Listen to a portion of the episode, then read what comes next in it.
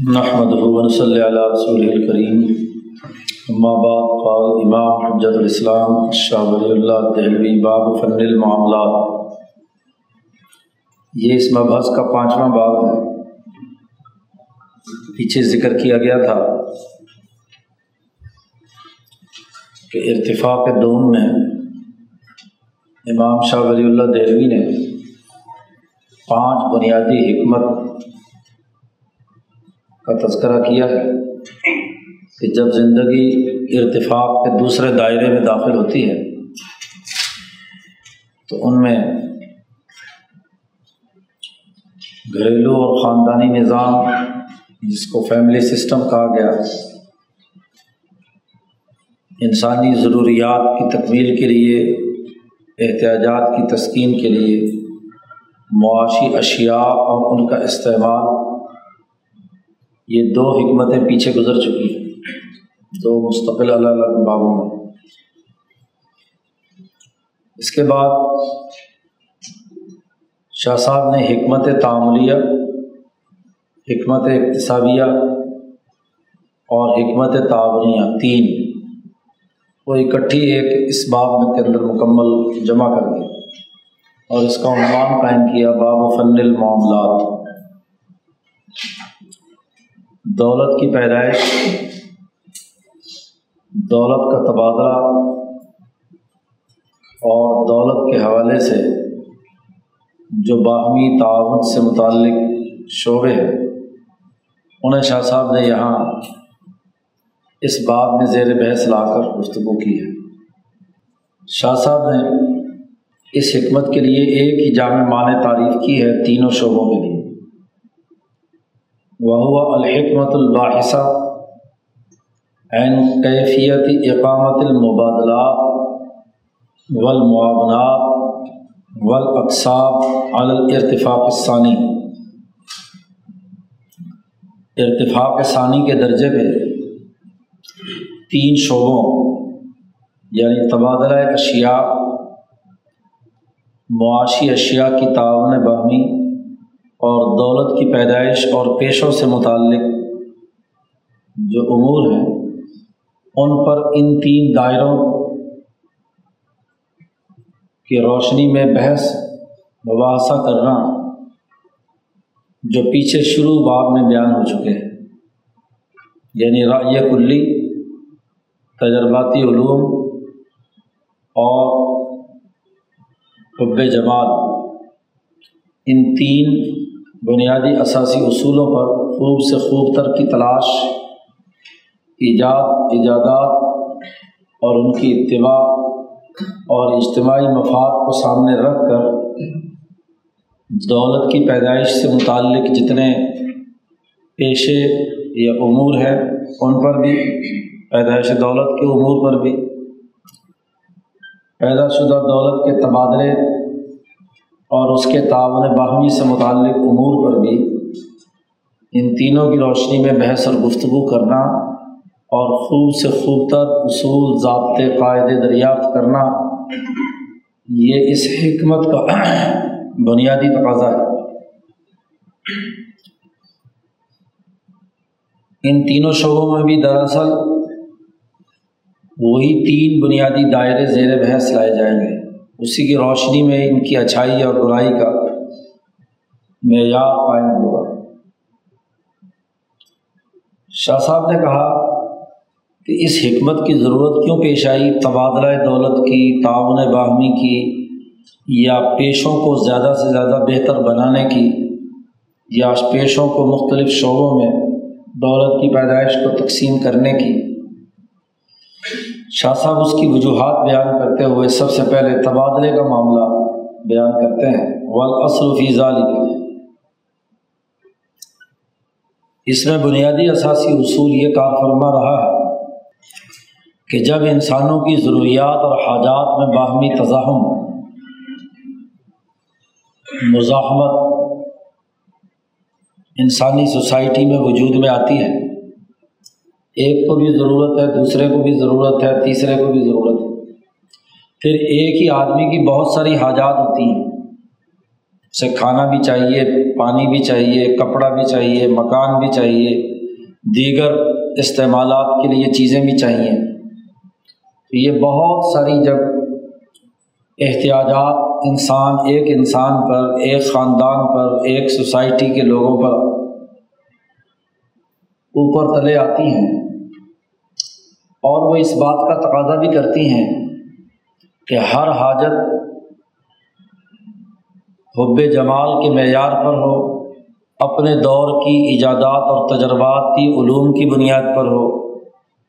ہر حاجت کے پورا کرنے کا ایسا طریقہ ہو جو پورے سوسائٹی کے تمام لوگوں کے مفاد کی اساس پر ہو۔ تو پھر یہ اس بات کا تقاضا بھی کرتی ہے کہ طلب الاطفان فیحہ کہ ان احتیاجات کو پورا کرنے کے جو امور ہیں، وہ بہت ہی مہارت کے ساتھ، کاریگری کے ساتھ تیار کیے گئے۔ مکان کی ضرورت ہے تو مکان محض ایک جھونپڑا بنا دینا نہیں۔ جب آپ اچھے سے اچھا اور عمدہ اور بلند مکان آپ کو چاہیے، تو ظاہر ہے کہ مکان بنانے کی انجینئرنگ اس میں کار فرما ہوگی۔ اس میں مہارت اور کاریگری مطلوب ہوگی۔ کھانا آپ کو اچھے سے اچھا چاہیے تو اس کے بھی کاریگر چاہیے، اس کے بھی کام کرنے والے چاہیے، ماہرین چاہیے۔ اسی طرح کپڑا آپ کو اچھا اور عمدہ پہننا ہے تو اس کے لیے بھی آپ کو اسی طرح کاریگر اور ماہر چاہیے۔ طلب الاتقان فیہ ان احتیاجات کی تسکین کے لیے مہارت طلب کی گئی، اس کی ضرورت پیش آئی۔ اور وہ انتقون اعلیٰ وجہ تقر بہل آئین اور وہ حاجات اور ضروریات اس طرح سے بھی پوری ہوں کہ جن کو دیکھ کر آنکھیں ٹھنڈی ہوں۔ پیچھے شاہ صاحب نے ذکر کیا تھا کہ انسان حیوان کے درجے پر نہیں ہے۔ انسان جب حاجات پوری کرنا چاہتا ہے تو وہ اپنی محض ضرورت ہی نہیں پورا کرنا چاہتا، بلکہ اپنی آنکھیں ٹھنڈی کرنا چاہتا ہے لذت حاصل کرنا چاہتا ہے۔ تو ان حاجات کی تسکین اس طریقے سے ہو کہ آنکھیں ٹھنڈی ہوں اور وہ تلزب انفس اور انسان کی روح جو ہے وہ لذت حاصل کرے۔ اس کو لذت بھی محسوس ہو۔ یہ بھی چاہتا ہے۔ تو جب حاجات ایک انسان کی بہت زیادہ ہیں، ضروریات، احتیاجات، اور پھر ان میں مہارت اور کاریگری چاہیے ان کو آنکھوں کی ٹھنڈک کی طرح اچھا اور عمدہ بہتر سے بہتر ہونا چاہیے۔ ان کو انسانی نفوذ کے لیے لذت اور ہاں جی خوشی کا موقع بھی اس کے ذریعے سے ملنا چاہیے۔ تو شاہ صاحب کہتے ہیں، تعذر اقامت من کل واحد ہر آدمی اپنی تمام تر حاجات اور تمام تر ضروریات کو اس اعلیٰ پیمانے پر خود ہی تیار کرے، ایسا ہونا ممکن نہیں ہے، مشکل۔ کہ وہ انجینئر بھی ہو، وہ ہاں جی کھانا بنانے والا بھی اچھا ہو، کپڑا بھی بننے والا اچھا ہو اور بہت عمدہ بنائے، تو یہ سارے کام ایک آدمی اپنے ساری چیزیں کیسے پوری کر سکتا ہے؟ تعذر اقامت بالکل واحد اب کیا ہوگا؟ لازمی نتیجہ یہ ہوگا کہ اس کے شعبے ہوں۔ گے کوئی مکان بنانے والے ہیں، کوئی کپڑا بنانے والے ہیں، کوئی کھانا بنانے والے ہیں، کوئی کاشت کرنے والے ہیں، وغیرہ وغیرہ۔ وکان بعضهم وجد تعامن فاضلا عن حاجتی ایک آدمی اگر کاشتکاری کر رہا ہے، گندم یا کھانا اس نے تیار کیا ہے، تو ظاہر ہے کہ صرف دو آدمیوں کے لیے یا چار بچوں کے لیے مل کر صرف اتنی سی گندم کاشت کرنا ایسا ممکن نہیں ہوتا۔ آدمی جب کاشت کرتا ہے تو زیادہ پیدا پیداوار ہوتی ہے اور اس کے پاس اس کی ضرورت سے زائد ہوتی ہے۔ لیکن ادھر سے پانی نہیں ہے، اس کے پاس یا کپڑا نہیں ہے۔ دوسرے بعض لوگ ہیں جنہوں نے کنویں کی کھدائی کی، پانی نکالا، اس کو محفوظ کیا، اس کے لیے اس نے تگ و دو کی۔ لیکن اس کے پاس اتنا وقت نہیں بچا کہ وہ کھانے کی کاشت اور اس کی تیاری کے اندر مصروف ہو سکتا۔ تو اب لازمی ہے کہ ان دونوں کے درمیان چیزوں کا تبادلہ ہوگا، تعاون باہمی ہوگا۔ فروغی بکل واحد فی ما عند آخر تو ہر آدمی کو دوسرے کی ضرورت ہے، اسے پانی پینا ہے اور اسے کھانا کھانا ہے۔ تو آپس میں وہ تبادلہ۔ کہ جی اتنی گندم لے لو اور اتنا پانی دے دو۔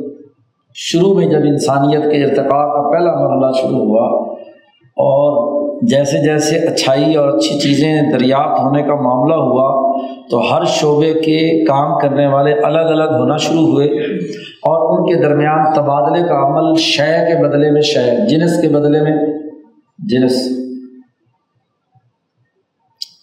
کوئی کپڑا بنا رہا ہے، کوئی اور مکان بنا رہا ہے، کوئی جوتا بنا رہا ہے، وغیرہ وغیرہ، مختلف پیشے وجود میں آئے۔ چونکہ اب اسے اس میں مہارت ہو گئی، تو وہ جہاں ایک جوتا بنائے گا، دس جوتے بنا سکتا ہے۔ اسے مہارت ہوگی کپڑا بنانے میں تو جہاں کپڑا چار آدمیوں کے لیے بنائے گا وہ بیس آدمیوں کے لیے بھی بنا لے گا۔ اس طرح فلاں یجد سبیل المبادلہ۔ اب اس کے علاوہ اور کوئی راستہ نہیں ہے کہ وہ آپس میں تبادلہ کریں۔ اپنی فاضل چیز بیچیں، دیں اور اس کے بدلے میں ان سے جو چیز آپ کو ضرورت ہے وہ لے لیں۔ فوقع تل کل مبادلہ بموقع من حاجتی ہی چنانچہ یہ جو تبادلہ ہے، ان کی ضروریات کے موقع پر پیدا ہوا اور اس کی ضرورت پیش آئی اور لوگوں نے یہ تبادلہ کا عمل شروع کر دیا۔ تعاون باہمی کی اجتماعیت کی یہ شکل شروع ہو گئی۔ اب آہستہ آہستہ اس کے نتیجے میں شعبہ جات وجود میں آنے لگے۔ فسط بس ضرورت لازمی طور پر تمام لوگ اس بات پر متفق ہو گئے، انہوں نے اصطلاح طے کر لی کہ اعلیٰ یق بلا کل واحد اعلیٰ اقامت حاجت واحد جتنی بھی انسانی ضروریات اور حاجات ہیں، ہر آدمی یا کچھ لوگ صرف یہی کام کریں گے، کپڑا ہی بنائیں گے، جوتا ہی بنائیں گے، غذا اور اس کی فراہمی اور کاشتکاری کریں گے، کچھ لوگ پانی فراہم کریں گے۔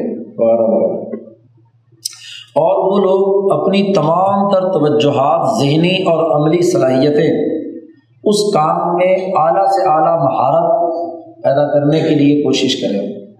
یہ نہ ہو کہ کپڑا بھی ادھورا سا بنائے، پانی بھی کچھ صاف ستھرا سا پے نہ ہو۔ ہاں جی جوتا بھی ایسے ہی چلتا ہوا ہو، چالو مال نہ ہو، بلکہ اس کے اندر مہارت، اتقان، مہارت پیدا کرے، اچھی کاراگری اس کے اندر وجود میں لائے۔ اور وہ فی جمعی اداواتی اور اس سے متعلقہ جتنے آلات اور جتنی ضروریات ہیں، ان میں کوشش کر کے اس کو خوب سے خوب تر بنائیں۔ ہر چیز کسی نہ کسی آلے کے ساتھ بنتی ہے۔ پانی نکالنا ہے تو کدال چاہیے نیچے کھودنے کے لیے چیزیں چاہیے ہیں تو وہ اس کو بہتر سے بہتر کرتے چلے جائیں۔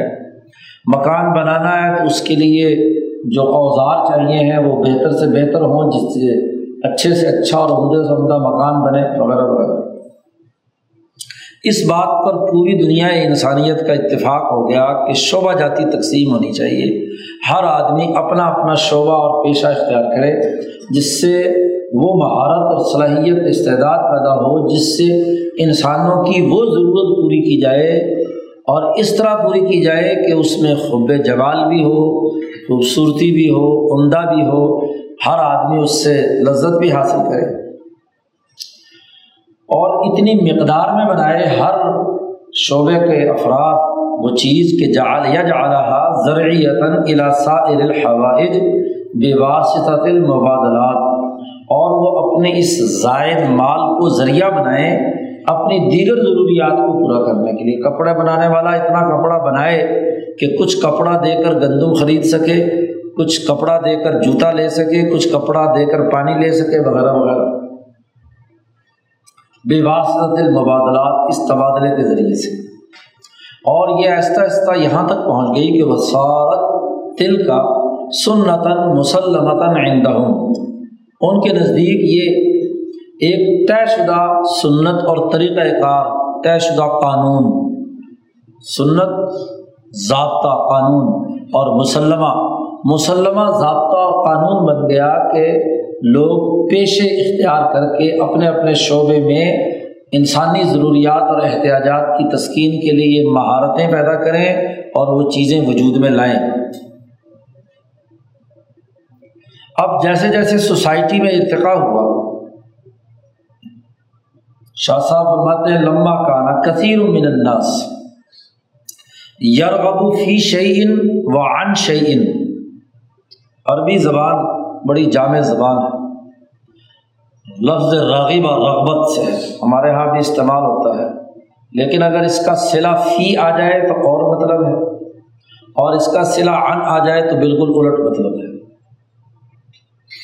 کوئی کسی چیز میں رغبت رکھتا ہے اور کوئی کسی چیز سے اعراض کرتا ہے، دور کرتا ہے، دور ہوتا ہے اور نفرت کرتا ہے۔ تو نفرت اور رغبت دونوں ایک ہی لفظ میں آ جاتے ہیں جب اس کا صلا الگ آ جائے۔ جیسے قرآن نے بھی کہا یرغب عام ملت ابراہیم کون آدمی ہے جو ملت ابراہیم سے روگردانی کرتا ہے؟ اب وہاں راغبہ یرغب کا لفظ استعمال ہوا۔ تو یہاں بھی شاہ صاحب نے اسی جملے کو دونوں اس میں استعمال کیا۔ یرغب فی شعین و عن شعین کہ لوگ کثرت سے ایسے ہوتے ہیں کہ کوئی کسی چیز میں رغبت رکھتا ہے اور کسی چیز کو اس چیز کی ضرورت نہیں ہوتی، لاپرواہی برتتا ہے۔ آپ نے بہت سارا مال تیار کر لیا، کپڑا۔ اب جن لوگوں سے آپ نے مثلاً گندم خریدنی تھی، ان کو کپڑے کی ضرورت نہیں ہے۔ ان کے پاس کپڑا ہے، پانی والے کے پاس پانی کپڑا ہے، آپ کا کپڑا اس کو ضرورت نہیں ہے۔ تب آپ کپڑا لے کے بیٹھے ہوئے ہیں، اب کوئی ضرورت مند آئے گا اور ایسا ضرورت مند آئے کہ جب آپ کو ضرورت پیش آئے کھانے کی، گندم کی، تو وہی چیز آپ کو دے اور بدلے میں آپ سے کیا ہے، کپڑا دے۔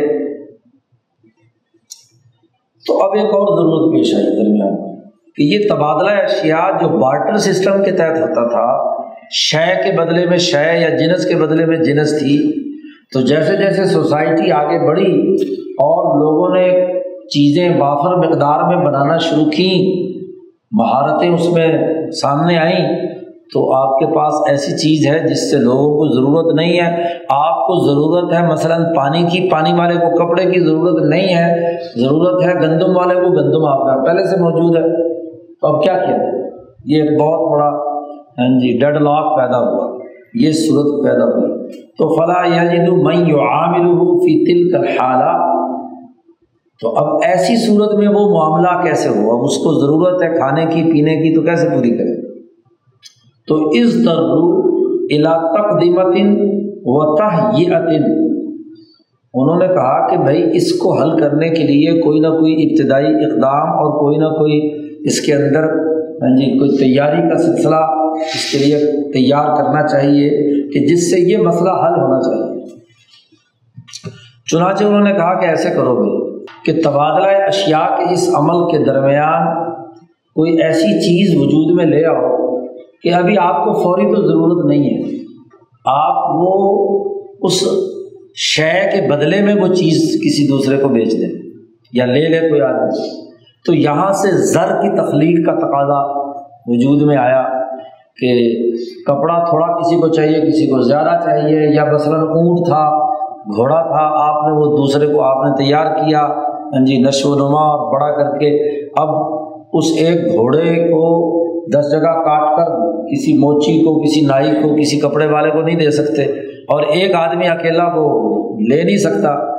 تو کوئی طریقہ ایسا نکالا جائے کہ جس کے ذریعے سے وہ گھوڑا کسی ایسی چیز کے بدلے میں بیچا جا سکے کہ جس کو لے کر مختلف لوگوں سے مختلف اشیاء خریدی جا سکے۔ تو اس کے لیے ضرورت پیش آئی، ان دفاع اصطلاحی اعلیٰ جواہرہ معدنیہ۔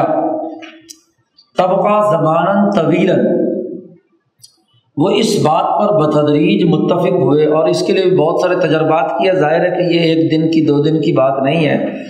کافی تجربات کے بعد کہ جی زر درمیان میں تبادلے کے درمیان واسطہ کیا چیز ہونی چاہیے؟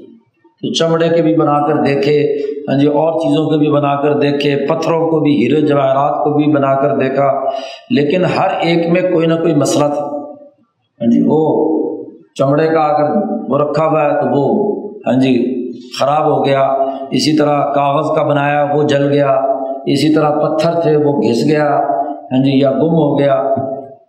اب بتدریج ارتقا کرتے کرتے لوگوں نے اپنے تجربات اور ان تینوں چیزوں کو سامنے رکھ کر کہ مفاد عامہ بھی اس میں ہو اور جو کچھ تجربات اب ہو رہے ہیں اس کے نتیجے میں یہ چیز آئے اور خوب سے خوب تر کوئی چیز ایسی تلاش کی جائے کہ جو تبادلہ اشیاء کے درمیان ایک کردار ادا کر سکے۔ تو ان کا اتفاق ہو گیا اس بات پر کہ کوئی معدنی جوہر ہونا چاہیے، نمبر ایک تو یہ۔ جواہر معدنیہ۔ لیکن ایسا جوہر معدنی ہو جو طبقہ زمان طویل جو ایک لمبے زمانے تک باقی رہے۔ پتھر ہے، وہ گھس جاتا ہے یا پانی پڑتا ہے یا کہیں ہوتا ہے خراب ہو جاتا ہے۔ تو ہوتے ہوتے یہ دو چیزیں جو ہیں، سونا اور چاندی، آگے تفصیل آ رہی ہے۔ اور پھر اگلی ایک اور بات بھی کہی کہ انتقون المعاملہ تو بہا امرن مسلم آئندہ ہوں اور وہ ایسی چیز بھی ہو جو دوسرا فریق بھی اسے تسلیم کرے یا سب لوگ مانیں آپ اس کے بدلے میں کوئی زر کے طور پر آپ نے کوئی پتھر تلاش کر لیا، کوئی ہیرا دے بھی دیا، لیکن دوسرا کہتا ہے جی میں تو یہ ہیرے کی بنیاد پر چیز نہیں دوں گا۔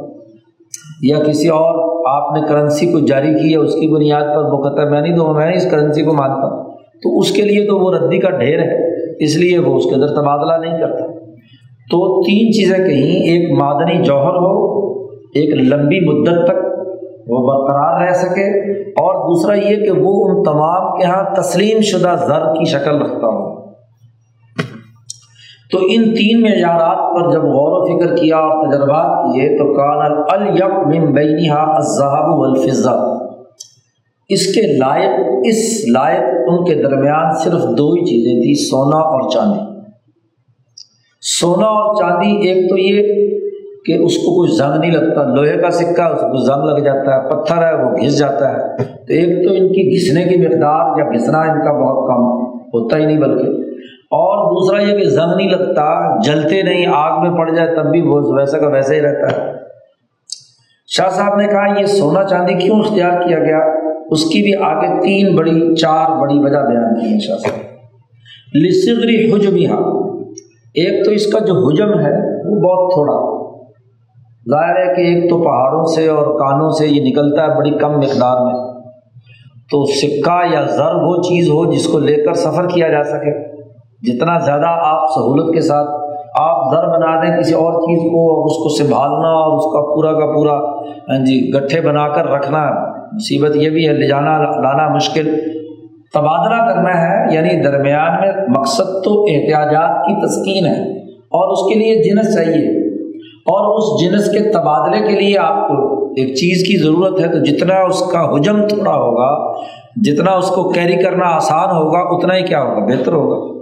نمبر ایک۔ نمبر دو پہ تباصلی افراد ہیما سونا اور چاندی وہ ہے کہ اس کے تمام اجزاء ایک دوسرے سے مماثل ایک دوسرے کی طرح کے ہوتے ہیں، مساوی حیثیت رکھتے ہیں۔ یہ نہیں کہ سونے کا ایک حصہ بہت اچھا ہو اور سونے کا دوسرا ٹکڑا، دوسرا حصہ جو ہے وہ بہت ہی برا ہو۔ سونے کا جو ایک معیار یا جو کیرات اس کا مقرر کر دیا گیا، اس کے مطابق اس کے جتنے بھی اجزاء ہیں، وہ مماثل ہیں ایک جیسے۔ ابھی تو سکے جاری نہیں ہوئے تھے۔ ابھی تو وہ سونا کاٹ کر دیا جاتا تھا۔ تو جتنا آپ کاٹ کر پانی لے رہے ہیں یا کپڑا لے رہے ہیں یا گندم لے رہے ہیں، تو اس کے بدلے میں وہ اس کا جو حجم ہے، اس کے تمام اجزاء کی اندر جو ایک قسم کی مماثلت پائی جاتی ہے۔ برابر۔ نمبر تین وہ عزمی نفع فی بدن انسان پھر تجربات سے دیکھا کہ سونے اور چاندی کی ریڈیشن انسانی جسم کے لیے مفید ہے۔ خاص طور پر چاندی، وہ انسانی جسم کے لیے اور خاص طور پر سونا، وہ عورت کے جسم کے لیے۔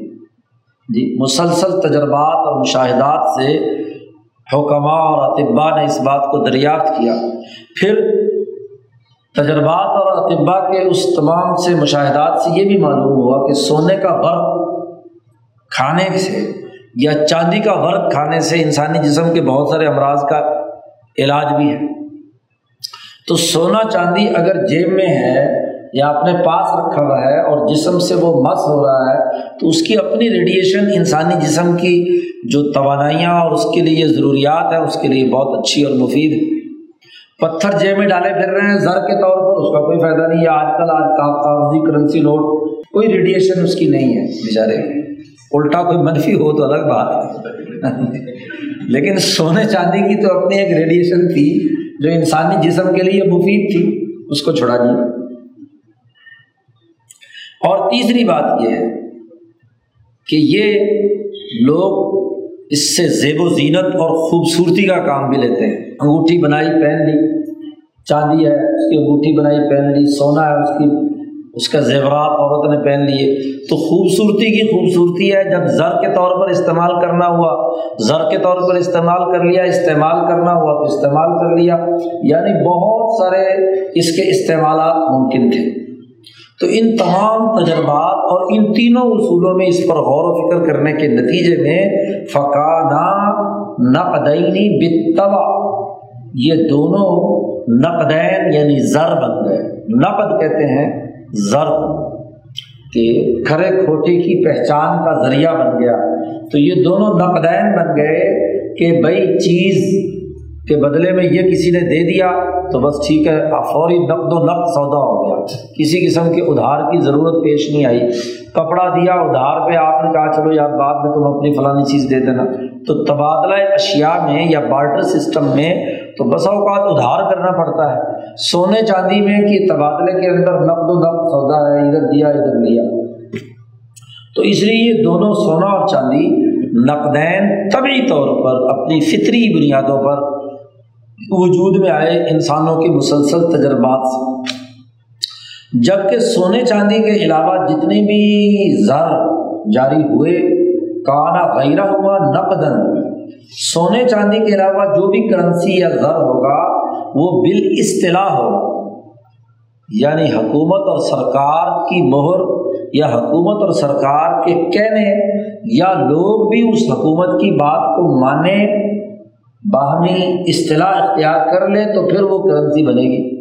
جیسے کاغذی نوٹ جو ہے، حکومتوں نے جاری کیا اور لوگ جو ہے اس کو شروع ہو گئے۔ تو یہ اصطلاحی زر ہے۔ یہ حقیقی زر نہیں۔ ایک زمانے میں جیسے ہاں جی چمڑے کے سکے جاری کیے گئے۔ ہاں جی۔ افغانستان میں حکمران نے جاری کر دیا کہ لو جی بچہ سکا نے کہ جی چمڑے کے سکے جاری ہو گئے، مور لگا کر بادشاہ کی جاری ہو گئی اب لوگ استعمال تو کر رہے ہیں، اس لیے کہ سرکار نے کہہ دیا۔ ورنہ اس کی اصل حقیقت کچھ نہیں ہے۔ یہ جیسے کاغذی نوٹ اٹھارہ سو پچاسی میں ہندوستان میں انگریزوں نے جاری کیے۔ ہاں جی تو کیا ہوا؟ اس لیے کہ جی حکومت کہہ رہی ہے کہ جی یہ ہاں جی سر لین دین کے لیے تبادلے کے طور پر استعمال ہوگا تو یہ کرنسی بال اصطلاح ہے کہ کسی نے اپنی طاقت، قوت یا عام لوگوں کے اتفاق سے وہ عارضی طور پر کرنسی، اس لیے کرنسی کی شیپ بھی بدل جاتی ہے، اس کا قانون اور ضابطہ بھی بدل جاتا ہے۔ ہاں جی اور اس سے آگے بڑھ کر دوسرے سلسلے شروع ہو گئے۔ وغیرہ۔ تو زر دو چیزیں، ایک طبی اور حقیقی زر، وہ صرف اور صرف سونا اور چاندی ہے۔ اور جب سے انسانیت نے یہ دریافت کیا ہے، آج اس جدید ترین دور میں بھی ہاں جی جب بھی بحرانی کیفیت ہوتی ہے، تو حقیقی زر ہی دراصل لوگوں کے یہاں ہاں جی اس کا اعتبار ہوتا ہے، پوری دنیا میں جنگیں ہوتی ہیں معاملات لڑائیاں جھگڑے شروع ہوتے ہیں، تو کافی نوٹ کوئی قبول کرے قبول کرے، نہ کرے نہ کرے، بین الاقوامی سارے سودے اور معاملات سونے چاندی پر ہوتے ہیں۔ تو شاہ صاحب نے کہا کہ یہ ہاں جی تبادلہ ایک انسانی ضرورت تھی کہ احتیاجات کے اندر مہارت اور خوب سے خوب تر کی تلاش کی ضرورت تھی، اس کے لیے شعبے بنے اور جب شعبے بنے تو ان کے درمیان لین دین کا عمل شروع ہوا۔ تو یہ تبادلہ دولت کے بنیادی وجہ کیا پیش آئی؟ تبادلہ اور مبادلات کی احتیاجات کو پورا کرنے کے لیے خوب سے خوب تر کی تلاش۔ اور تبادلے کے درمیان زر بنیادی حیثیت رکھتی۔ زر کا کام اعلی مبادلہ کے طور پر کام کرنا ہے۔ جنس کا جنس سے تبادلہ ہے۔ درمیان میں زر صرف واسطہ ہے۔ یہی وہ بنیادی فرق ہے جو سمجھنے کی ضرورت ہے۔ جب سے مرکنٹائلزم یا ایڈم اسمتھ نے زر کو اصل قرار دے کر اسی کو سرمایہ یا کیپٹل قرار دے کر بنیاد بنا دیا کہ اصل کیا ہے؟ زر۔ حالانکہ زر تو نقل ہے یا صرف واسطہ اور ذریعہ ہے۔ اسی پر کال مارکس نے تفصیلی گفتگو کی ہے داس کیپٹال میں کہ جب سے آدم سے لے کر اب تک انسانیت کے درمیان جنس مقصود ہوتی تھی، تو جنس کا جنس سے تبادلہ ہوتا تھا۔ اور اس تبادلے میں مشکل پیش آئی تو زر صرف اور صرف جنس کا جنس سے تبادلے میں واسطہ بنا۔ یہ واسطہ بننا درست ہے۔ اب معاملہ کیا ہوا؟ سرمایہ داری کیا ہے؟ یا کیپٹلزم کیا ہے؟ کہ جب زر اصل بن گیا تو زر سے زر چاہیے اور واسطہ جنس بنا لی۔ یعنی جو جنس فاضل پیداوار، جو دراصل انسان کی ضرورت تھی، اسے زر کی حیثیت دے دی عملاً۔ اور جو زر تھا، اسے جنس کی حیثیت دے دی۔ کہ ایک سرمایہ دار کو زر لگانا ہے اور زر کمانا ہے۔ نیت اور مقصد زر کمانا ہے۔ درمیان میں واسطے کے طور پر جنس آ گئی۔ روئی آ گئی، نیل کی کانٹیں آ گئی۔ ہاں جی اسی طرح اور جو وہاں یورپ میں شروع ہوا۔ ہاں جی تو ایڈم اسمتھ کے اس سرمایہ دارانہ نظریے کے نتیجے میں زر سے زر کمانا اصل ہو گیا۔ اور جنس درمیان میں کیا ہے؟ محض واسطہ بن کر رہ گئے جب جنس زر بن جائے، زر کے طور پر استعمال ہو، اور جو زر نہ کھایا جا سکتا ہے، نہ پیا جا سکتا ہے، نہ کچھ ہوتا ہے، اس کو اصل قرار دے دیا جائے، تو یہ گویا کہ اصل معاشی معاملات اور تبادلے کے عمل کو بالکل الٹ کر دینا یہ انسان دشمنی ہے۔ اس کو ٹیکنیکلی طور پر ثابت کیا ہے ہاں جی کہ یہ بنیادی خرابی ہے۔ فلسفیانہ اور ریاضی کے اصول استعمال میں لا کر ہاں جی دو مکمل جلدوں میں ہاں جی بہت سے ابواب میں یہ علمی گفتگو کی ہے کہ یہ بنیادی طور پر زر سے زر کمانا جنس کو واسطے میں لا کر۔ تو یہ جو اوپر فالتو زر جتنا بھی آیا ہے، جنس کے واسطے سے یہی قدر زائد ہے خیر، یہ ایک الگ بحث ہے۔ تو یہاں پہلی بحث جو شاہ صاحب نے کی وہ یہ کہ فطری اور قدرتی قانون اور ضابطہ یہ انسانی ضرورت کے اعتبار سے وہ یہ ہے کہ زر یہ دراصل طبعی حقیقی طور پر سونا اور چاندی ہے اور باقی جتنے بھی زر ہیں وہ محض اصطلاحی ایڈم اسمتھ سے لے کر اٹھارہ سو چوراسی تک تو سونے چاندی کو اس طرح کیا گیا کہ وہ بطور جنس کے استعمال کر کے ہر جگہ سے لوٹ کر لے آؤ۔ اور اٹھارہ سو پچاسی چھیاسی کے بعد بالخصوص ہندوستان میں تو کیا کیا گیا؟ انہوں نے کہا اس کی ضرورت ہی نہیں ہے جی اس کی جگہ پہ ایک رسید جاری کر دو۔ کرنسی نوٹ جاری کر دو کہ حامل اعضا کو مطالبے پہ ادا کرے گا۔ نہ مطالبہ ہوگا اور نہ ادا کرنا ہوگا، ساری دنیا کا سونا اٹھاؤ اور بینک آف انگلینڈ میں جمع کرا دو۔ جی۔ تو پورا کا پورا زر جو اصل تھا وہ سمیٹ کر وہاں رکھ لیا گیا۔ اور لوگوں کے ہاتھ میں کاغذ کے ہاں جی مور لگے ہوئے اور کسی کی تصویر کے چھپے ہوئے جو ہے ہاں جی وہ نوٹ پکڑا دیے۔ گئے لوگ رسیدیں لیتے پھرتے اور رسیدوں سے تبادلہ، تو یہ سارا عمل ہی کیا ہو گیا؟ مصنوعی ہو گیا۔ دوسرا اہم ترین شعبہ جو ہے، وہ حکمت اقتصادیہ کا۔ ہے تو بنیادی پیشے کتنے ہیں؟ اور پیشوں کے اختیار کرنے کے حوالے سے جو معیارات ہیں، وہ کیا رہے اس پر شاہ صاحب نے آگے گفتگو کی ہے۔ شاہ صاحب کہتے ہیں وہ اصول المقاصد۔ تمام پیدائش دولت کے جو ذرائع اور پیشے ہیں، ان کے بنیادی اثاثی اصول۔ تین ہیں۔ آپ معاشیات کی کتابوں میں بھی پڑھتے رہتے ہیں۔ تینوں کا شاہ صاحب یہاں تذکرہ کر رہے ہیں۔ باقی تمام شعبے ان تینوں کے ذیلی ہیں۔ نمبر ایک زراعت ازرا کاشتکاری۔ کاشتکاری کے ساتھ ہی ایگریکلچر کے اندر نہ صرف زمین کی کاشت ہے بلکہ ورائی جانور جی پالنا، فارمنگ جسے کہتے ہیں۔ وہ التقاط الاموال المباحہ من البر والبحر من المعدن والنبات والحیوان اور وہ تمام جو قدرتی وسائل زمین میں ہیں جی جو بھی سونا، چاندی یا ہاں جی سمندر میں ہے مچھلیاں پکڑنا مثلاً، اسی طریقے سے کیا ہے، وہ دھاتیں دھاتیں نکالنا جو معدنیات ہیں یا اسی طریقے سے نباتات، کاشتکاری کی تمام چیزیں ہیں یا جانوروں کی پرورش اور ان کا آگے بڑھنے کا عمل ہے۔ یہ تمام کے تمام جی یہ ایگریکلچر سے تعلق رکھنے والے پیشے ہیں۔ تو یعنی زراعت ان تمام شعبوں پر مشتمل ہے۔ آج بھی یہی تعریف ہے زراعت کی۔ اور شاہ صاحب نے اس زمانے میں ہاں جی تین سو سال پہلے جو بات کی ہے وہ بھی یہی ہے۔ دوسرا اہم ترین شعبہ و صنعت صنعتیں ہیں۔ ہاں جی من نجارت و حدادت و حیاکت ہاں جی لوہار ہے، لکڑی کا کام کرنے والا ہے، فرنیچر بنانے والا ہے، کپڑا بنانے والا ہے، وغیرہ۔ جو بھی اس کے علاوہ مختلف شعبے جن سے دستکاری یعنی جن میں را میٹیریل میں عمل کر کے انسان اس کی نئی، اس کے اندر یوٹیلیٹی پیدا کرتا ہے، افادیت پیدا کرتا ہے، یہ صنعت کاری ہوگی تو زراعت میں تو انسان کی محنت سے نشو و نما، نباتاتی یا حیوانی نسل کا بڑھنا یا مچھلیوں کا پرورش پانا وغیرہ وغیرہ ہوتا ہے۔ جہاں صنعت کے اندر دستکاری میں یا صنعتوں کے اندر جو بنیادی طور پر میٹیریل ہے، اس کو ایسی شکل دینا جس میں اس میں ایک نئی افادیت پیدا ہوگی مما ہوا منجال الجواہری طبیعیہ بحیث یتعطا منہ الارتفاق المطلوب، کہ جو قدرتی اور طبیعی جواہر ہیں، لکڑی ہے، اسی طریقے سے پتھر ہیں ہیرا ہے، اینٹیں ہیں ہاں جی سیمنٹ ہے، ریت ہے، وغیرہ وغیرہ۔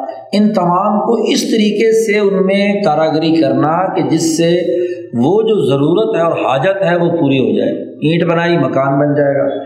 جی لکڑی سے آپ نے فرنیچر بنایا، دروازہ بنایا، وغیرہ وغیرہ۔ تو دوسرا اہم ترین جو پیشوں کا بنیادی اثاثی اصول ہے، وہ صنعتیں ہیں۔ اور جیسے جیسے وقت گزرتا گیا، ایسے ہی صنعتیں بھی بہتر سے بہتر، ایسے ہی زراعت، جیسے زراعت وقت گزرنے کے ساتھ ساتھ ترقی یافتہ اور بہتر ہوتی چلی گئی ایسے صنعتیں بھی۔ اور پھر جب زراعت کے ذریعے سے جو کچھ آپ نے دولت کی پیدائش کی یا صنعت کے ذریعے سے جو کچھ پیداوار آئی، اس کے بعد اگلا مرحلہ سب مسارت تجارت و قصبند ہاں جی تیسری وہ لوگ ہیں، پیش پیدائش دولت کے عمل میں جو تجارت یعنی پیدا شدہ زراعت یا صنعت سے پیدا شدہ دولت کو، اشیاء کو ایک جگہ سے دوسری جگہ لے جا کر فروخت کرتے ہیں، تاجر۔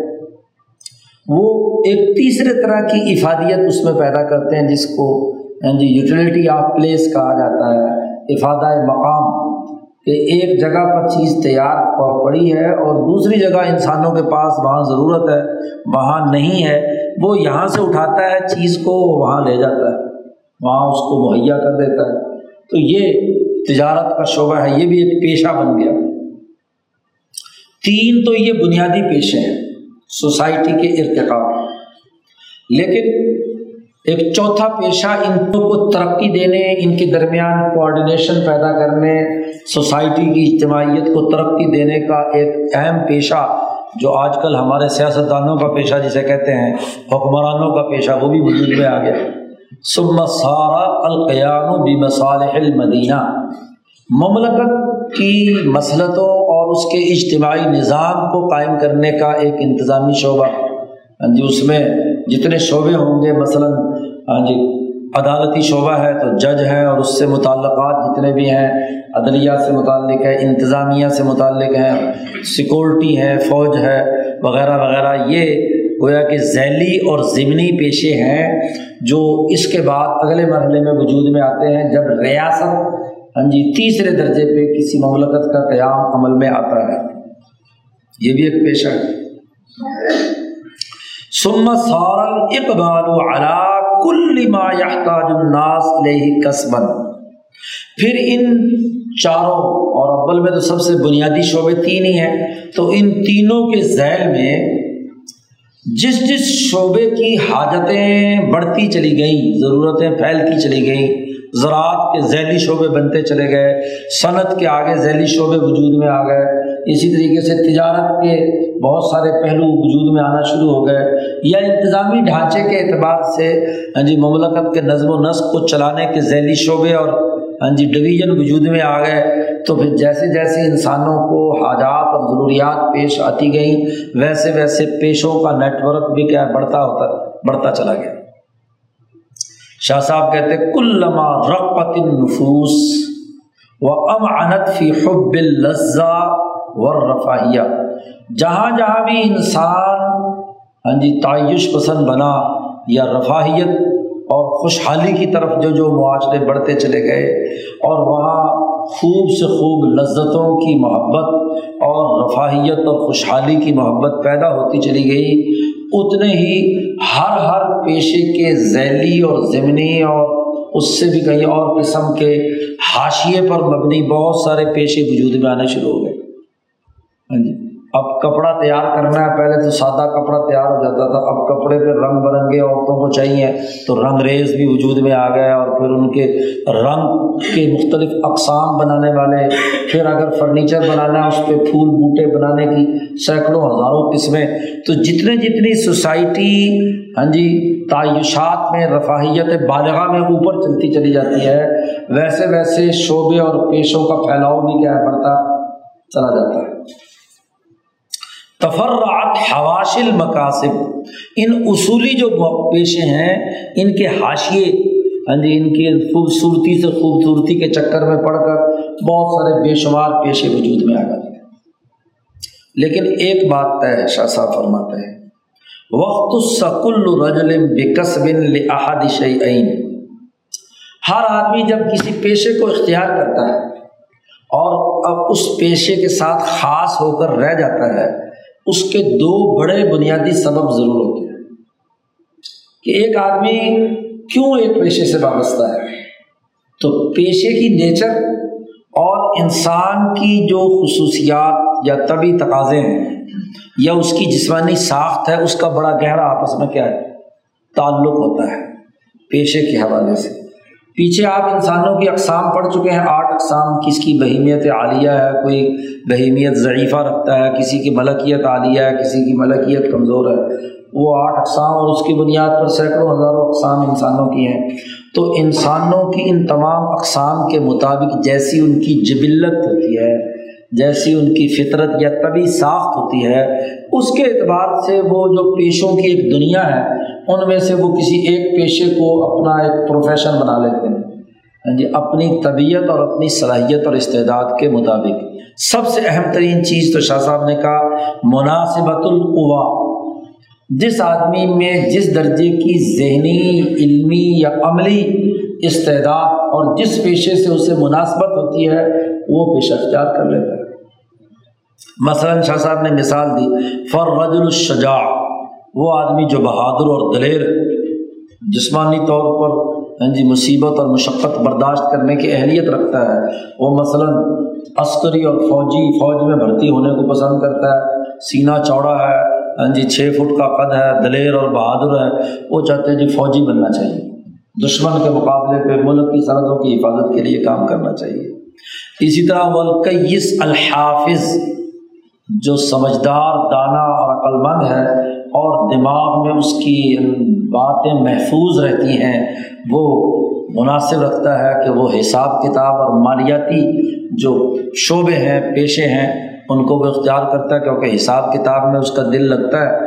جسمانی طور پر چاہے کمزوری کیوں نہ ہو، لیکن دماغی طور پر وہ چست اور چلاک ہے۔ تو حساب کتاب میں کیا ہے اچھا چل جاتا ہے، ریاضی کا سبجیکٹ اس کا ہوتا ہے، وہ اس پیشے کی طرف چلا جاتا ہے۔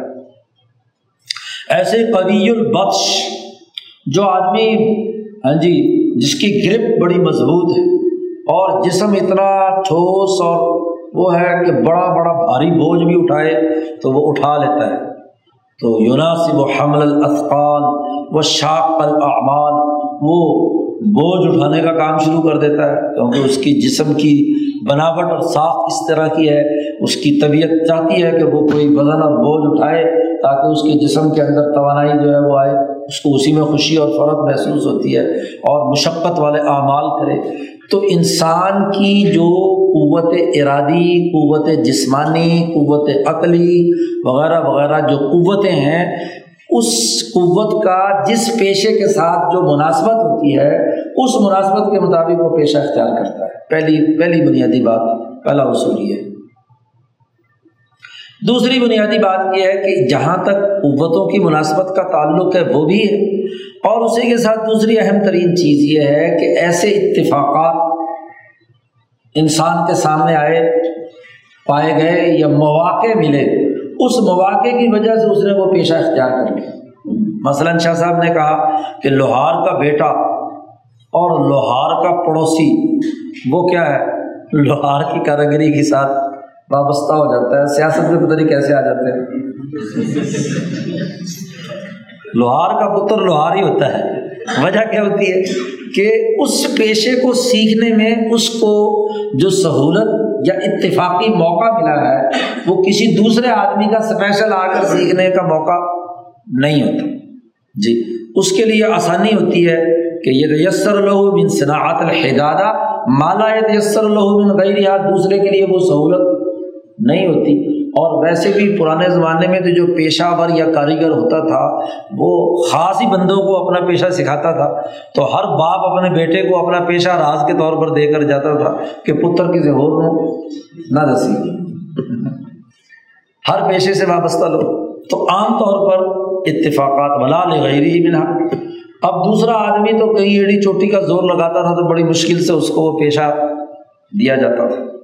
ایسے ہی شاہ صاحب نے کہا، قاتل ساحل البحر دریا یا سمندر کے کنارے رہنے والے جو لوگ ہیں، قاتل ان کو مچھلیوں کے شکار، مچھلیاں پکڑنے کا پیشہ، ان کو آسانی، اتفاق یہ کہ وہ جس جگہ پہ رہ رہے ہیں، وہاں سمندر یا دریا ہے، تو وہاں سے وہ مچھلیاں پکڑنے کا پیشہ ان کے لیے سیکھنا آسان ہو گیا مثلاً۔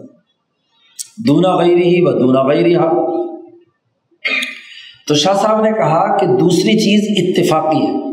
ایک آدمی کی طبیعت تو ایک طرف نہیں تھی، لیکن اتفاق ایسا ہوا کہ اس کے علاوہ اس کو چوائس نہیں تھی، اس نے وہ پیشہ نے کہا چلو اور نہیں کام ملتا تو یہ کام شروع کر دو۔ تو بہت کم ایسے انسان ہوتے ہیں کہ جو اپنے ایسے دائرے سے باہر نکل جاتے ہیں، نکلتے ہیں۔ اور اس کے لیے بھی کوئی اتفاق یا موقع ہی لگتا ہے۔ تو دوسری وجہ کیا ہے؟ کہ اتفاق ہوتا ہے۔ جی۔ ایک آدمی کو پکڑ کر دوسری جگہ لے گئے اور وہاں اس کو موقع مل گیا، اس نے وہ ہنر سیکھ لیا۔ ہاں جی ان لوگوں کے پاس رہ کر وغیرہ وغیرہ۔ تو اتفاقات کے نتیجے میں انسان یا تو پیشہ سیکھتا ہے اور یا کیا ہے؟ اپنی قوتوں اور جو ہوتا ہے، اپنی قوت کے مناسب سے سوچ سمجھ کر پیشہ اختیار کرنا یہ اصل اور اوریجنل اور طبیعی ہے۔ اور ایسا طبی جو پیشہ اختیار کیا جاتا ہے، وہ واقعتاً کاریگر ہوتا ہے۔ اور جو کسی اتفاق کی وجہ سے آ جاتا ہے، وہ اتفاق کی وجہ سے چلا بھی جاتا ہے۔ ہاں جی، کیونکہ اتفاق سے آنے کے بعد اس میں اس درجے کی مہارت نہیں پیدا ہوتی۔ شاہ صاحب نے کہا کہ جہاں تک تو یہ تو دو بنیادی دائرے ہیں جن سے حقیقی پیشے کسی نہ کسی درجے میں وابستہ ہو جاتے ہیں۔ لیکن ان کے علاوہ اگر کہیں آپ صورت دیکھیں کہ نہ تو کوئی صحیح اتفاق ہوا اور نہ ہی ان کی صلاحیت اور قوتیں ایسی تھیں کہ وہ اس پیشے کو اختیار کریں، تو پھر وہ کیا کرتے ہیں؟ وہ باقی سارے چور اور ڈاکو ہوتے ہیں۔ باقیت نفوس باقی ایسے لوگ بچ جاتے ہیں کہ آیت بہم المذاہب الصالحہ، کہ وہ اچھا راستہ پیشوں کے اختیار کرنے کا ان کے سامنے بند ہو جاتا ہے، اکتا جاتے ہیں، کیونکہ قوت اس کا ساتھ نہیں دے رہی، ذہنی صلاحیت اس کے مطابق نہیں ہے، استعداد ہے نہیں زبردستی سے وہاں اسے وہ پیشہ اختیار کرواتے ہیں۔ ماں باپ ادھر ادھر سے جناب سفارشیں کرا کے ڈگری مل جائے۔ جی انجینئر بن جائے، ڈاکٹر بن جائے، کسی بھی طرح سے، تو پھر اب وہ تو آتی نہیں ہے۔ جب اس پیشے میں داخل ہوں گے تو فن حدرو الا اقسابن ذارتن بال مدینہ وہ لوگ ہاں جی از خود آہستہ آہستہ ایسے پیشوں کی طرف جائیں گے کہ جو سوسائٹی اور ملک کے لیے نقصان دہ ہے۔ آپ کو کام نہیں کرنا آتا، آپ نے اس پیشے کا زبردستی بھروب بھرا، تو آپ کو جب کام نہیں کرنا آتا تو نقصان پیدا کر رہے ہیں نا۔ آپ وہاں یا تو ملک اور قوم کے وسائل چوری کر رہے ہیں، یا ڈاکہ ڈال رہے ہیں، یا اس کام کو پورے طور پر نہ کر کے ملک اور قوم کو نقصان پہنچا ہیں۔ شاہ صاحب نے کہا کہ سریقہ یا چور ہوں گے یا کمار جوا کھیلیں گے جوا ہی کھیلتے ہیں نا وہ لوگ جن کو اپنے شعبے پر کمانڈ نہیں اور اس شعبے میں وہ کام کر رہے ہیں لکی لگ گیا لگ گیا، تکا نہیں تو نہیں صحیح۔ جی بار ہوگا۔ اور بد تقدی اور یا لوگوں کو خراب کرنا، ہر پیشے کو گدلا کر دینا، مٹیالہ بنا دینا۔ کیونکہ غیر پیشہ ورانہ غیر ماہر نااہل جب کسی بھی شعبے میں داخل ہو جاتا ہے، تو وہ اس کی پورے کو جیسے ایک گندی مچھلی آ کر پورا کا پورا تالاب خراب کر دیتی ہے، اس پورے پیشے کو کیا ہے؟ خراب کر دیتا ہے۔ یہ تیسری قسم تین کے علاوہ اور کوئی نہیں پیشہ وارانہ مہارت کے لیے قوتیں چاہیے۔ جیسی قوت ہے، جیسی صلاحیت ہے، اس کے مطابق پیشہ ہے، تو درست کسی اتفاق کی وجہ سے آپ نے وہ پیشہ اختیار کر لیا، صلاحیت پیدا ہو گئی کسی درجے میں، تو چلو زیادہ ذرا یہ کہیں گے کہ جی ماہرین کی صحبت میں رہنے سے اس نے کچھ چیز حاصل کر لی۔ اور اگر یہ دونوں چیزیں نہیں ہیں، تو پھر تیسری قسم چوروں، ڈاکوؤں اور نااہلوں کی اور وہ نااہل سوائے سوسائٹی کو نقصان پہنچانے کے اور کوئی کام نہیں۔ ان کا پیشہ لوٹ مار، ڈاکہ، قتل و غارت گری اور خرابی پیدا کرنے کے علاوہ اور کچھ نہیں۔ اصل چیز وہ اہلیت اور صلاحیت مہارت ان شعبوں میں کسی نہ کسی کام کرنے کے حوالے سے۔ اور یہاں شاہ صاحب نے ان پیشوں کے حوالے سے تین چار کی بات کی ہے نا تجارت، زراعت، صنعت اور مینجمنٹ مملکت کی سیاست یا اس کی انتظامی امور، مصالح المدینہ۔ القیام بس صالح المدینہ، ملکی ریاستی نظم و نسق چلانے اور اس کی مسلحت سے متعلق پیشے۔ یہ بھی ایک پیشہ ہے، ایک ذمہ داری کا عمل ہے۔ اور وہ ذمہ داری کا عمل درست نہیں ہے تو پھر وہ چور ہیں، ڈاکو ہیں لٹیرے اب شاہ صاحب نے کہا کہ جب یہ پیشے وجود میں آئے اور پیشوں سے تبادلے کا عمل ہوا جو سب پہلے تبادلہ دولت کے امور بیان کیے تھے۔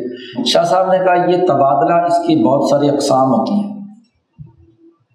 اما عین بعین وهو البیع او عین بمنفعت وهي الاجارہ یہاں آپ شعبے بیان کر رہے ہیں، مزید، کہ یا تو چیز کا چیز سے تبادلہ ہے، آپ نے کوئی چیز دی، زر لیا، یا چیز دے کر چیز لی، اس کو کہتے ہیں اصطلاح میں بیع۔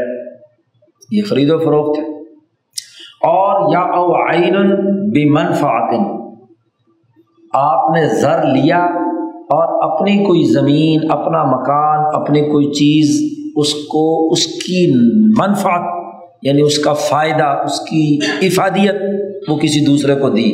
اصل چیز نہیں دی، تو اسے کہتے ہیں اجارہ، کرائے پر دینا۔ مکان دیا، زمین دی، کوئی چیز بھی دی آپ نے دوسرے کو۔ تو یہاں عین لے کر پیسے لے کر، زر لے کر یا کوئی چیز لے کر اس چیز میں جو افادیت ہے، وہ آپ نے دوسرے کو دی۔ تبادلے کی دو بنیادی چیز کس میں بیان کی۔ اس کے بعد شاہ صاحب نے ایک پہلے قسم بیان کی تھی، حکمت تعاونیہ۔ ایسا تعاون باہمی کہ جس میں تبادلہ اشیاء کا عمل نہیں ہوتا، بلکہ اجتماعیت کی روح کو برقرار رکھنے کے لیے آپ کسی دوسرے سے فری تعاون کرتے ہیں، کسی کی خیر خائی کرتے ہیں۔ شاہ صاحب کہتے ہیں، ولما کانا انتظام المدینہ، لا یتیم اللہ بھی انشائی الفتن و محبت بین کسی مملکت کا نظم و نسق اس وقت تک مکمل طور پر پورا نہیں ہو سکتا جب تک کہ اس جگہ پر رہنے والے لوگوں کے درمیان آپس میں پیار و محبت نہ ہر آدمی بس خود غرض ہی بن جائے۔ کہ پیسے ملیں گے تو بدلے میں کچھ دوں گا۔ تو سارے مفاد پرست بن جائیں تو ایسے معاشرے کے اندر محبت، نظم و نسق اچھا نہیں بنتا۔ اجتماعیت تبھی قائم ہوتی ہے کہ دونوں کے درمیان محبت اور الفت۔ اور محبت اور الفت وہ ہوتی ہے کارت الفت کثیر ماتفزی الا بدل المحتاج الہی بلا بدل کہ آپ کسی آدمی کو، کسی محتاج کو، کسی ضرورت مند کو بغیر کسی عوض اور بدلے کے اپنی طرف سے کوئی گفٹ دیں، ہدیہ دیں، اس کے ساتھ تعاون کریں کہ بھائی آپ کو ضرورت ہے، چلو جی لے جاؤ۔ جیسے قدیم زمانے میں ہوتا تھا، کسی کو دودھ کی ضرورت پیش آئی، فری میں دے دیا۔ پانی کی ضرورت پیش آئی، پانی دے دیا۔ گندم کی ضرورت پیش آئی، گندم دے دی۔ او تبقف علیہ ہی اور یا یہ کہ اس جس کی ضرورت تھی، آپ نے اس کو دیا کہ چلو کب کل کو ضرورت پیش آئے گی تو آپ بھی اس سے تعاون کر لے لیں گے۔ تو اس سے شعبے وجود میں آئے۔ جی ایک تو اگر آپ نے پوری کی پوری چیز اٹھا کر دے دی، تو اس کو تو کہتے ہیں ہبا تعاون باہمی کی پہلی قسم جو ہے وہ ہبا ہے، کہ آپ نے وہ پوری کی پوری چیز اٹھا کر اس کو دے دی۔ اور دوسری جو قسم ہے بلعاریہ کہ آپ نے ادھار دی کہ بھائی ٹھیک ہے، ضرورت ہے، یہ میرا سواری ہے، میرا مکان ہے آریتاً تم اسے استعمال کر لو، یہ بھینس ہے، اس سے کچھ دن فائدہ اٹھا لو، یہ سائیکل ہے، اس کو استعمال میں کر لو، یہ گاڑی ہے، اسے استعمال میں لے ملکیت نہیں دے رہے آپ۔ اس سے اس وقت کی جو ضرورت ہے، اس ضرورت کو پورا کرنے کے لیے اس کو منفعت دے رہے اور ولا یتیم و ایزن اللہ بمواسات الفقراء۔ اور تیسری چیز اس سے جو کہ جو بالکل محتاج ہیں، بدلہ دے ہی نہیں سکتے۔ نہ کبھی آپ اس کی کوئی چیز استعمال کر سکتے ہیں اور نہ ہی وہ کوئی بدلہ دے سکتے ہیں۔ اتنے محتاج، فقیر، کام معذور ہے تو پھر وہاں سے شعبہ پیدا ہوا صدقے کا کہ آپ اس کو بس فری طور پر اس کی ضرورت کے لیے کوئی بدلے کی امید رکھے بغیر کسی قسم کا۔ کیونکہ ہدیہ یا ہبے کے لیے تو یہ ہے کہ آدمی جب کسی کو ہدیہ یا ہبا دیتا ہے تو وہ بھی آگے سے جب اس کے پاس کوئی موقع موجود ہو تو وہ بھی آگے سے کیا ہے ہبا یا ہدیہ دیتا ہے۔ تو وہ کبھی نہ کبھی بدلے کا امکان ہو جاتا ہے۔ ایسے آپ نے کبھی آج اس کو استعمال کرنے کے لیے چیز دی، اس نے آپ کو دے دی۔ تو یہ عاریت بھی ایک دوسرے سے لین دین ہوتا رہتا ہے۔ لیکن جو فقی صدقہ ہے، اس میں اس طرح کی کوئی امید سرے سے نہیں ہوتی اور اس وہ تعاون باہمی کے لیے اس کی بھی ضرورت پیش آتی ہے۔ پھر شاہ صاحب نے یہ کہا کہ سوسائٹی میں لوگ مختلف استعدادوں کے مالک ہوتے ہیں۔ سارے کے سارے کاشتکار، تاجر، زراعت پیشہ یا صنعت کار یا ملکی نظم و نسق کے پیشوں سے وابستہ ہوں، ایسا نہیں ہو سکتا۔ سوسائٹی میں ایسے لوگ ہوتے ہیں کہ الاوجبت المعدات۔ ہاں جی کچھ اسباب جی کی وجہ سے۔ ہاں جی قدرتی طور پر ہاں جی طبی طور پر یا حالات ایسی قدرتی کوئی آفت آئی جس کے نتیجے میں سوسائٹی میں کچھ لوگ ایسے ہو گئے کہ این یقون امن اخرق ہاں جی وہ احمق ہے، بے وقوف ہے۔ ایسے ہی ایک طرف سوسائٹی میں وہ لوگ ہیں جو الکافی یعنی جو اپنے لیے کما کر کھانے والے ہیں کہ اپنی روٹی روزی کا بندوبست کر لیتے ہیں۔ ایسے ہی کچھ لوگ حالات کا ایسا جبر ہوا کہ مملک کہ فقیر ہو گئے کنگال ہو گئے۔ ہاں جی قدرتی آفت آئی، کاشتکار تھا، لیکن اس وقت بھوکا ننگا ہو گیا، بالکل فقیر ہے۔ کچھ کرنے کی اہلیت ہے، لیکن کوئی چیز ہی نہیں جس پہ وہ کر کر کوئی اپنے لیے کمائی کر سکے۔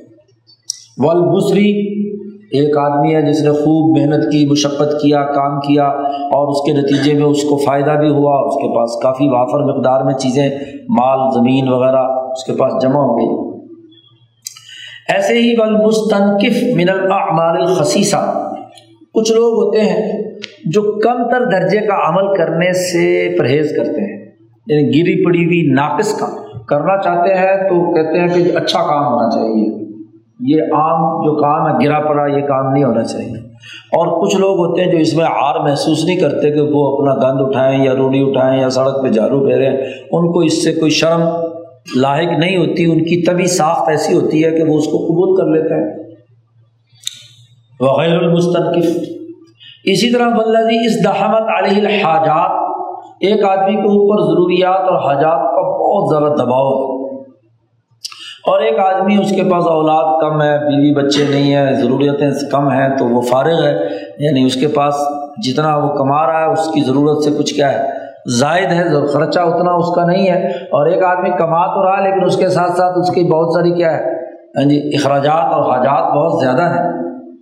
تو اب فقان معاش کل واحد لا یتم اللہ آخر۔ اب ہر ایک کی معاشی کفالت اس وقت تک ممکن نہیں، جب ان کے درمیان تعاون باہمی کا کوئی نظام ہو۔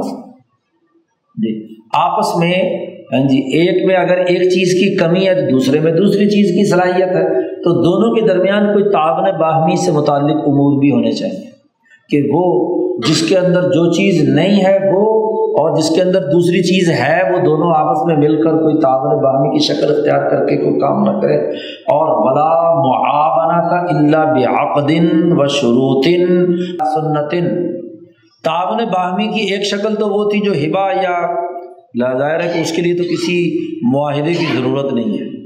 لیکن اگر اس طرح کا معاملہ طے کرنا ہے تو اس کے لیے ان کے درمیان کوئی معاہدہ کرنا ضروری، عقد ضروری ہے کہ وہ دونوں مل کر جی دونوں مل کر کن شرائط کے ساتھ اور کس معاہدے کے تحت مل کر ایک دوسرے کے ساتھ تعاون کر رہے ہیں۔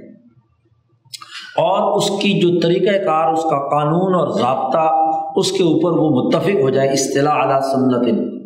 تو اس کے نتیجے میں مزارعت وجود میں آئی کہ ایک آدمی کے پاس زمین ہے اور دوسرے کے پاس کاشتکاری کے لیے جی زمین نہیں ہے لیکن صلاحیت اور استعداد اس کے پاس تھی۔ تو ان کے درمیان کیا ہے؟ ایک تعاون باہمی کا ایک شعبہ وجود میں آیا مزارعات جسے کہتے ہیں۔ یہ مزارات نہیں جو آج یہاں آپ کے یہاں انگریزوں کے زمانے کی بات اس کی نہیں ہو رہی۔ اوریجنل مزارات کی بات ہو رہی ہے کہ سوسائٹی میں مزارات تعاون باہمی کا ایک معاہدہ اور اس معاہدے کے لیے شرائط کہ دونوں فریق کو سات شرطیں جی جن فقہ نے مزارات کو جائز قرار دیا ہے، انہوں نے سات آٹھ بنیادی شرطیں لگائی ہیں کہ ہر فریق کو مالک زمین کو کون کون سے کام کرنے ہیں، اس کی کون سی ذہنی اور مالی ذمہ داریاں ہیں اس زراعت کے عمل میں۔ اور جو کاشتکار ہے، اس کی کون سی ذہنی اور جسمانی صلاحیتیں ہیں جو اس میں بروئے کار آنی ہیں؟ وہ شرائط اور وہ معاہدات پورے ہوں گے تو مظاہرات درست ہوں گے۔ ورنہ تو وہ تعاون باہمی کی شکل نہیں ہے۔ یہ جو مروجہ زراعت آج کل کے زمانے میں جس کو مزارات کہتے ہیں، یہ مزارات نہیں ہے۔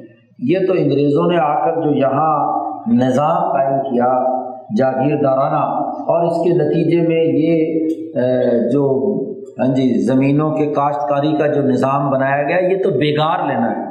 اس کا مزارات سے کوئی تعلق نہیں ہے، یہ تو وگار یہ کسی معاہدے کے تحت نہیں ہوتی۔ معاہدہ کیا ہے کہ جی وہ جو ہاری ہے بس اس کی زمین پہ بیٹھ گیا، اب اس کی بیٹی بھی اس کے لیے حلال ہے۔ ہاں جی اس کے ساتھ جو چاہے مرضی کرے، وہ جب چاہے مرضی اٹھا کر باہر پھینک دے، کوئی اگریمنٹ نہیں، کوئی اس کے ساتھ معاملہ نہیں۔ اور مالک نے کچھ نہیں کرنا، سبھی کچھ اسی نے کرنا ہے۔ اور جب جی چاہا، پورا کا پورا مال اٹھا کر اس کا اپنے گھر لے آئے۔ وغیرہ وغیرہ۔ مزارات میں دونوں فریقوں کی قانونی اور انسانی حیثیت برابر اور مساوی ہوتی ہے۔ دونوں کی حیثیت مساوی ہوگی۔ کوئی چیز وہاں سے بغیر کسی دوسرے فریق کی اجازت کے کوئی مالک یا کوئی آدمی نہیں لے سکتا۔ دونوں کی اگر مساوی حیثیت نہیں ہے تو ایسی مزارت مزارت نہیں۔ وہ مزارت کے نام پر ایک ڈھکوسلا ہو سکتا ہے۔ تو جو حقیقی مزارات ہے، وہ دونوں کی مساوات کی بنیاد پر ہے۔ ایک معاہدے کے تحت ہے، ایک شرط کے تحت ہے، ایک طے شدہ عدل و انصاف کے معاملے کی بنیاد پر۔ تو یہ ایک شعبہ وجود میں آیا۔ اسی طرح دوسرا شعبہ مزاربت۔ مزاربت کا وجود میں آیا کہ ایک بیوہ عورت ہے۔ ایک ایک وہ آدمی ہے جو معذور اس کے پاس پیسے ہیں، لیکن وہ کاروبار اور تجارت نہیں کر سکتا۔ اور ایک آدمی جو کاروبار اور تجارت کر سکتا ہے تو اس کے لیے بھی ایک باقاعدہ معاہدہ وجود میں آئے گا۔ دونوں کی حیثیت ہے۔ المزارب اور اس مزاربت کی بنیاد پر جو رب المال رس المال جس کے پاس ہے، رب المال ہے، وغیرہ وغیرہ، ان کی تمام شرائط فقہ کی کتابوں میں باقاعدہ طے شدہ ہے۔ اس کی بنیاد پر پورا نظام نہیں ہوتا۔ پورا نظام جو ہوتا ہے وہ تو زراعت، تجارت اور صنعت پر ہے۔ یہ وہ ہے جو سوسائٹی میں، جن کے لیے پیچھے شاہ صاحب نے بنیاد بنائی ہے کہ سوسائٹی میں ایسے احمد ایسے بیوہ، ایسے کمزور، ایسے محتاج لوگ ہیں اور ان کے پاس وسائل ہیں اور وسائل میں کام کرنے کی صلاحیت نہیں ہے۔ اور دوسری طرف کام کرنے والے ہیں ان کو ایک معاہدے میں لگایا گیا۔ اب دیکھو دو ہی شکلیں ہیں۔ ایک شکل تو یہ ہے کہ جو آدمی ایسا ہے، بیوہ ہے، کام نہیں کر سکتا، معذور ہے اور اس کے بعد پیسہ ہے۔ تو اگر اس کو کہا جائے کہ جس صرف یہ پیسہ کھانے کے لیے ہے تم روز اس میں سے کچھ لے کے کھا لیا کرو۔ تو چار دنوں کے بعد کیا ہوگا؟ فارغ۔ اور دوسری شکل یہ کہی جائے کہ جی اس سارے کا خرچہ کون برداشت کرے؟ گورنمنٹ صاحبہ برداشت کرے۔ دوسری طرف اس آدمی کو الگ سے پیسے دے کہ جس کے پاس صلاحیت ہے لیکن پیسہ نہیں ہے۔ ہاں جی اس کو وہ پیسہ بھی دے۔ تو اب گورنمنٹ کو ڈبل ڈبل حکومت کو اسے بھی دینا اور اسے بھی دینا اور مفت خورے جو ہے نا سوسائٹی کے اندر پیدا کر دیے جائیں۔ یہ کوئی عقل مندی کا کام ہے۔ بھائی سوسائٹی کے اجتماعی نظام کو آگے بڑھانا ہے۔ حکومت کی کم سے کم مداخلت ہو ان تمام امور میں۔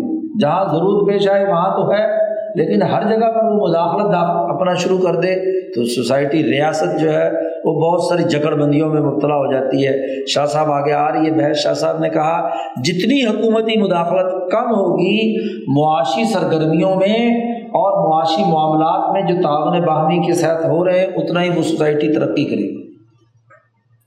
حکومت کا جبر تو انتظامیہ کھانے پینے کے سو دھندے نکال لیتی ہے۔ آج یہ ٹیکس اسی طرح بڑھتے جا رہے ہیں۔ اسی وجہ سے کہ حکومتوں کے اللہ تلے ہی پورے نہیں ہو رہے۔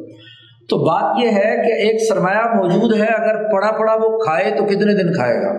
اور اگر وہ کسی سرکل داخل ہو، کسی سرکولیشن میں آئے ہاں جی وہ گردش میں آئے گا، تو ظاہر ہے اس کو بھی فائدہ ہے، اس کو بھی فائدہ ہے، ان کے درمیان ایک معاہدہ، ضابطہ طریقہ کار اس کی بنیاد پر مزاربت ایسے ہی الاجارہ ہے، کرائے پر دینے کا عمل۔ اسی طریقے سے وہ شرکہ ہے، کمپنیاں اجتماعی طور پر کام کرنے کی یہ آج کل کی کمپنی نہیں جس میں بندے غائب ہو جاتے ہیں، کمپنی کا ٹائٹل لیگل پرسن بن جاتا ہے۔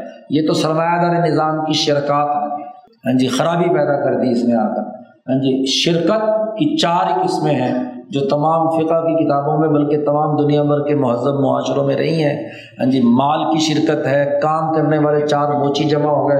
انہوں نے مل کر کیا ہے، اپنے لیے پروڈکٹ تیار کرنے کی مشارکت کر لی۔ جس کو شرکت الصنائع کہتے ہیں۔ وغیرہ وغیرہ، شرکت مفاوضہ ہے، شرکت عنان ہے، چار قسم۔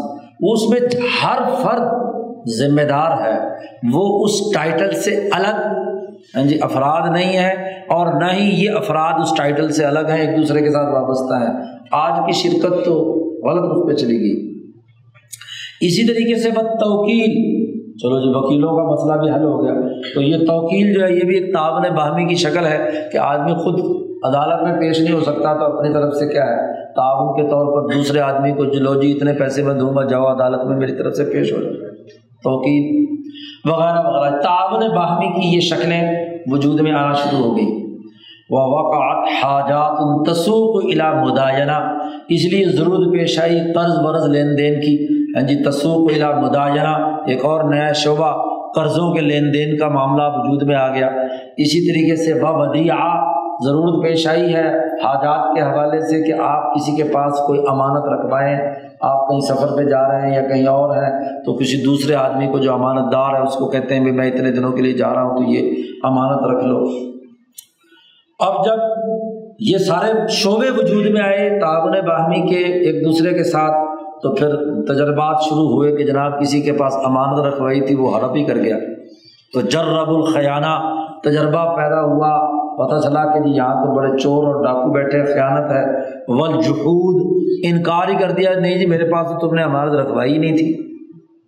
یا متل متل کہتے ہیں، ٹال بٹول سے کام لینا قرضہ ہے، آپ وقت پہ نہیں دے رہے۔ ہاں جی۔ اس لیے نبی اکرم صلی اللہ علیہ وسلم کے نے ہی یہ لفظ استعمال کیا ہے نا مطل الغنی ہی ظلم یعنی مالدار کا ٹال مٹول سے کام لینا تو یہ بھی تو ظلم ہے نا۔ جی۔ آپ اپنی ٹائم پر دینے کے بجائے آپ نے اس کو لٹکا کر چار مہینے گزار دیا اور پھر دیا، تو یہ بھی کیا ہے، خرابی کی بات تو اب ضرورت پیش آئی الا اشہاد و کتابتی وسائق و رہن و کفالہ و حوالہ۔ یعنی تو اب ضرورت پیش آئی کہ جناب اس کے لیے گواہ ہونے چاہیے، اس کے لیے وسیقہ نویس ہو، جو وسیقے لکھے، دستاویزات تیار کرے۔ اسی طریقے سے ضرورت پیش آئی کہ رہن رکھ کر ہاں جی کسی معاملے کے اندر ضمانت ضمانت لے لی جائے یا اس کے لیے کفالہ کہ جو دوسرے کو آپ نے کفیل بنا دیا کہ میں نہیں تو دوسرا ضامن ہوگا جس کو ضمانت ہیں۔ یا حوالہ ہاں جی یہ بھی ایک دوسری قسم ہے، کفالہ یہ کی شاہ صاحب کہتے ہیں کل لما طرف النفوس، جیسے جیسے انسانی معاشروں میں معاشی ترقیات بڑھتی چلی جاتی ہیں، ایسے ایسے تعاون باہمی کی اقسام بھی شعبے بھی بڑھتے چلے جاتے ہیں۔ انواع المعاونات۔ لیکن ایک بات طے ہے کہ لن تجد امت من الناس اللہ و حاضر معاملات دنیا میں کوئی قوم، کوئی ملک، کوئی خطہ ایسا نہیں پاؤ گے لوگوں کا کہ جو لوگ ان تمام معاملات کو نہ کرتے ہوں جو ہم نے بیان کیے۔ ہیں جی۔ تمام اقسام۔ اور یہ بات بھی طے شدہ ہے کہ ہر قوم میں لوگ یہ جانتے ہیں یا عرفون العدل من الظلم، کہ ان میں عدل کیا ہے اور ظلم کیا ہے۔ اگرچہ اس ظلم کو جاننے کے باوجود وہ اپنی سوسائٹی میں کم از کم جب اس فرد کے ساتھ معاملہ پیش آتا ہے تو وہ فرد خود تو کہتا ہے نا کہ یار یہ میں ظلم تو ظلم اور عدل کی چیزیں بھی بنیادی طور پر جانتے ہیں۔ جانتے بوجھتے ہوئے خرابی پیدا کریں تو الگ بات ہے، لیکن کوئی دنیا کی ایسی قوم نہیں ہے کہ کر رہی تو ظلم ہو اور کہے کہ جی میں عدل کر رہا ہوں۔ کر رہی تو عدل ہے اور کہے کہ جی میں ظلم کر رہا ہوں۔ تو عدل اور ظلم ہر ایک معاشرے میں، اور معاشرے چاہے وہ ہاں جی علم نجوم کی بنیاد پر بنے ہوں، چاہے وہ طبیعتی قوانین اور ضابط و مادی بنیادوں پر بنے ہوں یا ابراہیمی حنیفی اصولوں پر بنے ہوں، ہر قوم میں یہ شعبے معاشیات کے وجود میں آتے ہیں۔ ہر شعبوں میں افراد جب آپس میں معاملات کرتے ہیں تو عدل اور ظلم کو بھی اچھی طرح جانتے اور پہچانتے ہیں۔ اس کے باوجود کہ خواہ وہ ظلم ہی کر رہے ہوں یا وہاں کے ظالم لوگ مسلط ہو کر ہاں جی ظلم کا نام عدل رکھ دیں، لیکن حقیقت پہ بھی لوگ جانتے ہیں۔ ضمیر ان کا ہاں جی یہ کہتا ہے کہ یہ بات غلط ہے، ظلم ہے، نا انصاف ہے تو یہ تین بنیادی جو حکمتیں ہیں، شاہ صاحب نے یہاں اس باب میں مکمل کر کے باب و فن المعاملات تو ارتفاق ثانی کی سطح پر ان شعبوں کی جماعتیں وجود میں آ گئی ہاں جی یہ کپڑا بنانے والے ہیں، یہ جوتا بنانے والے ہیں، یہ کاشتکار ہیں، یہ جناب والا ہاں جی، فلاں شعبے سے تعلق رکھتے ہیں۔ ان کی انجمنیں، ان کی جماعتیں وجود میں آئیں۔ اب جب جماعتیں وجود میں آئیں اور جماعتوں کے درمیان ٹکراؤ پیدا ہوا ان کے درمیان تضادات آئے اور اس میں خیانت بدیانتی گواہی وغیرہ کے اندر خرابی، وکالت کے اندر دھوکہ دہی یا شرکت کے اندر دھوکہ دہی یا مزاربہ میں یا مظاہرہ میں یا انتظامی نظم و نسق وغیرہ وغیرہ میں، تو ان تمام کے لیے اب ضرورت آئی اس سے اوپر ایک تیسرے اتفاق کی تو ان شاء اللہ اگلے ہفتے سے اگر یہاں ہوئے تو باب و سیاست المدینہ شروع ہو جائے گا۔ اتفاق کے خالد اللہ Good